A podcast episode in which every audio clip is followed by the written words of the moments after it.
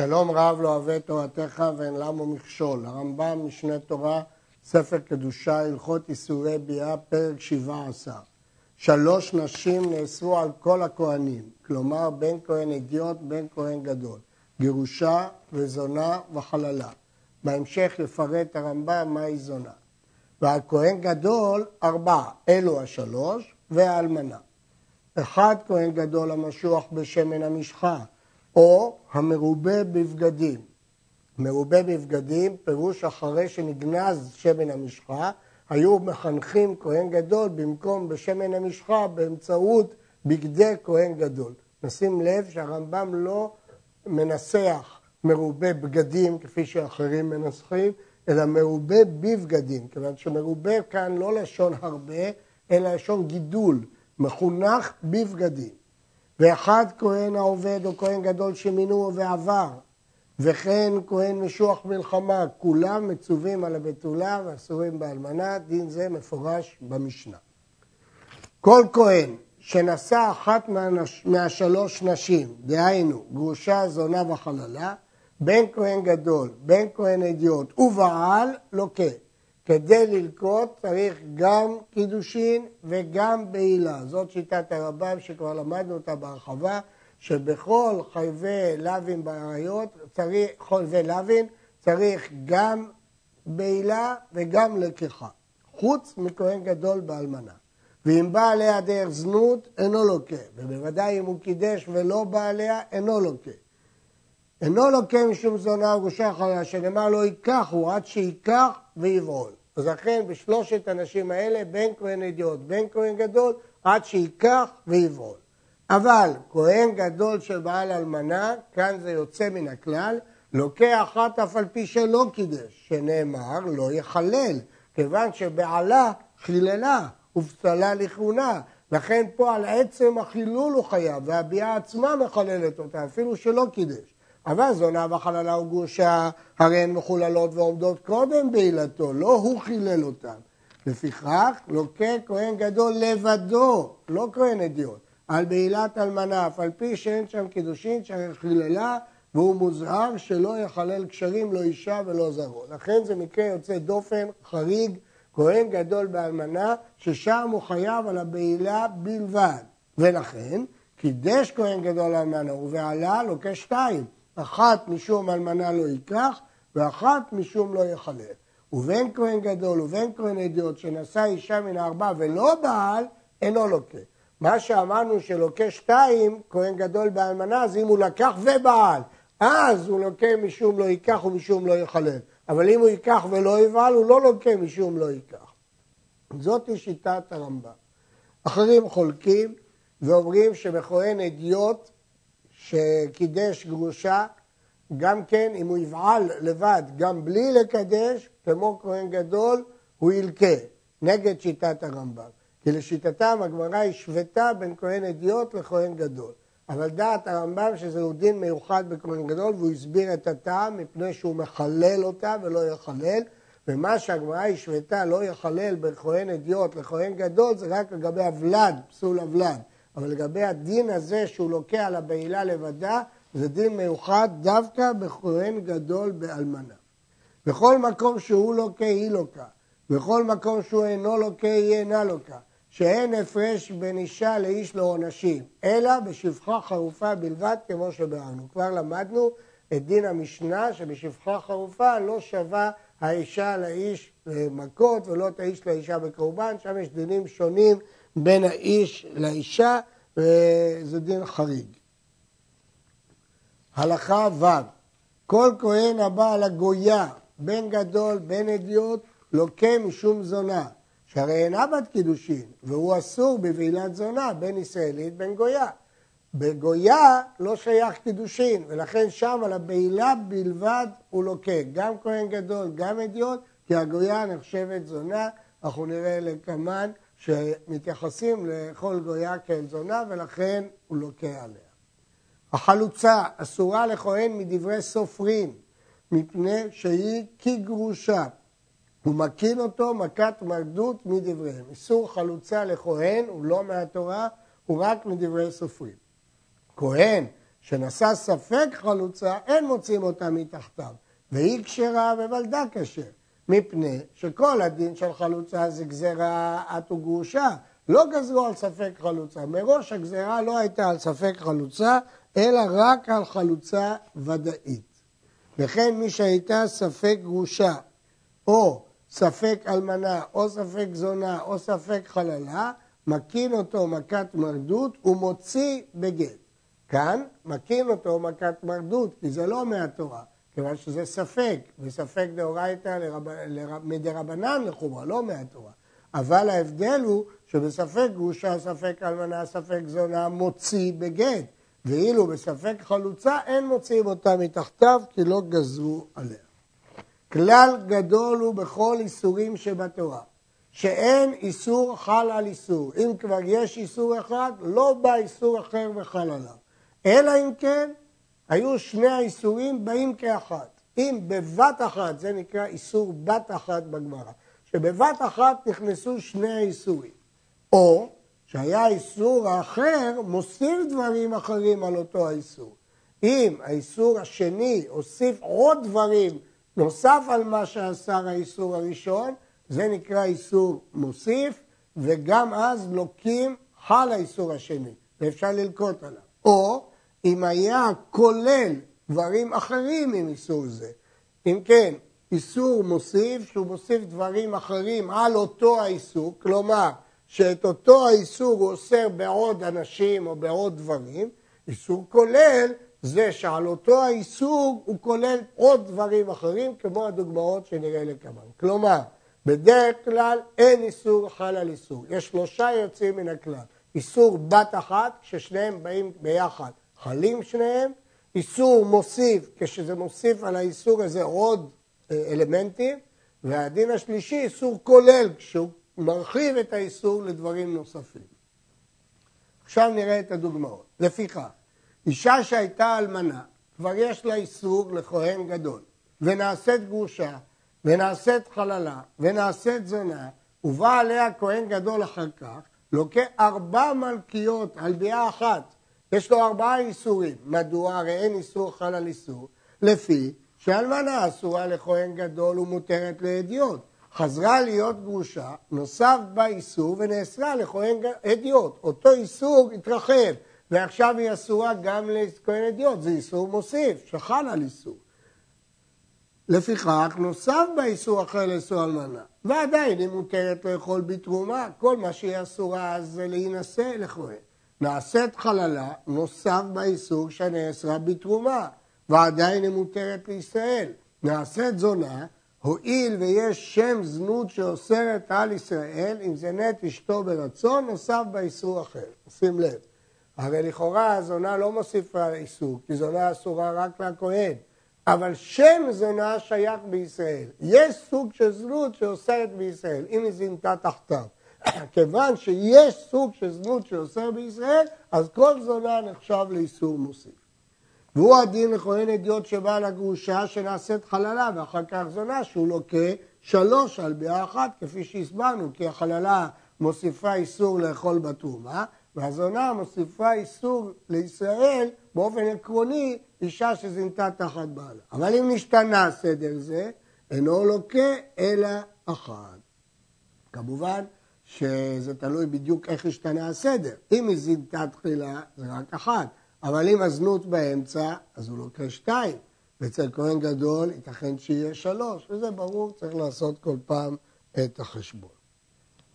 מי שנתאלמנה מאנשים הרבה, או נתגרשה מאנשים הרבה, אין לוקים עליה אלא אחת על כל ביאה. כי שם אלמנה הוא אחד, זה לא משנה אם זה מאחד או משניים או משלושה. אלמנה בין מן האירוסין, כלומר מהקידושין, בין מן הנישואין, אסורה.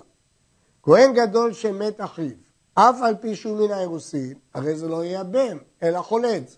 הוא לא יכול לייבם מפני שאסור באלמנה, וכיוון שהוא אסור באלמנה, למרות שיש מצוות ייבום, הוא לא יכול לייבם, כי יש לו אה, דין שבתולה בעמיו ייקח אישה ולא ייקח אלמנה, אז לכן זה לא דוחה, העשה של הייבום לא דוחה.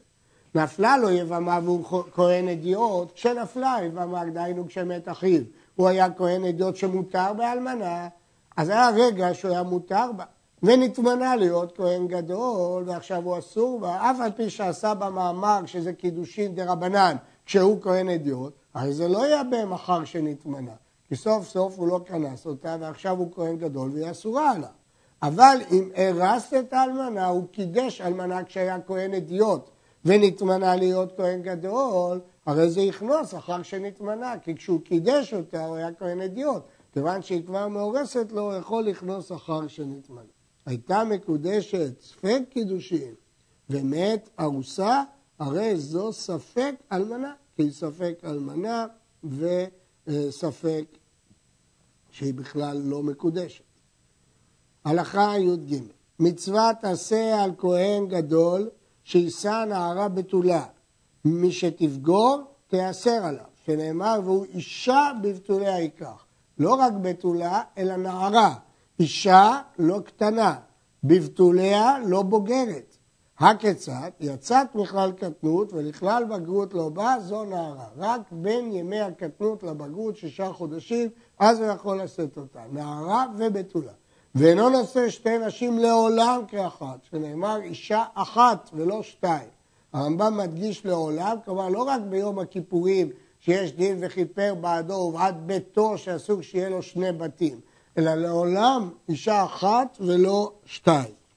הרעב"ד חולק ואומר שזה דין מיוחד במסכת יומא שנאמר כלפי יום הכיפורים. כלפי יום הכיפורים נאמר בית אחד ולא שני בתים.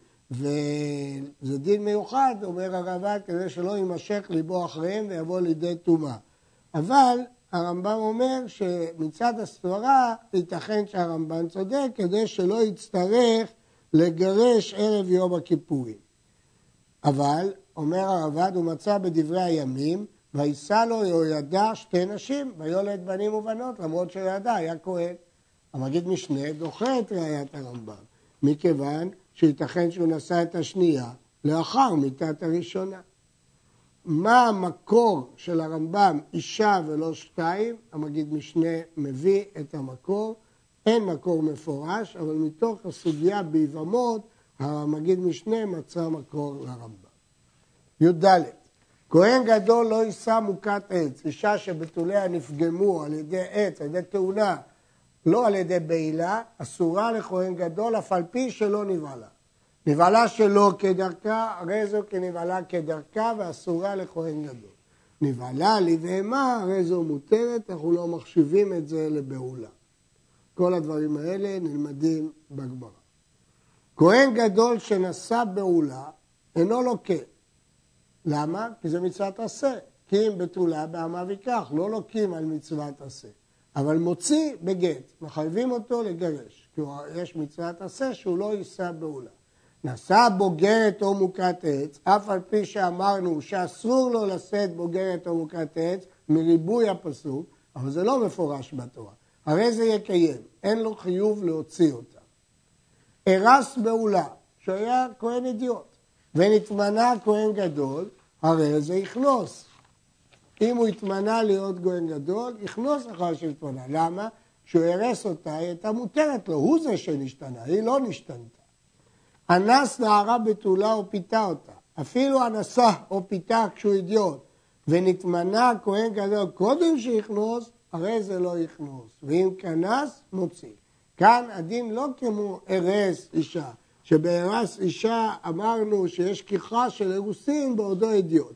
אבל אם אנס או פיתה אין כיחה של אירוסין. ולכן כאן אפילו שהוא אה, התמנה להיות כהן גדול קודם שיכנוס, לא יכנוס. אם כנס, מוציא.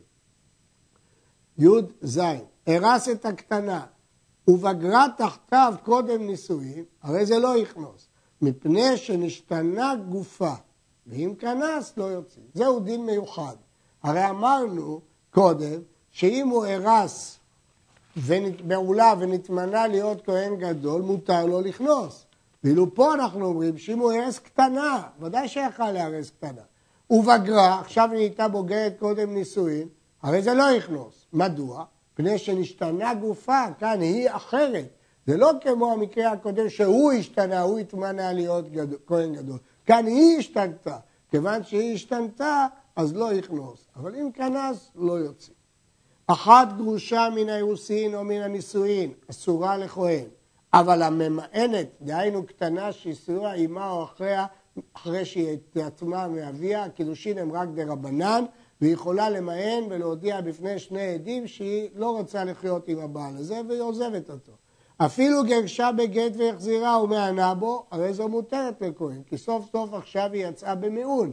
כיוון שהיא יצאה במיעון והיא קטנה, כל הנישואים שלה דה רבנן, אין לה שם גרושה, כמו שבאנו בהלכות גירושים, שמיעון אחר גט מותרת לכהן.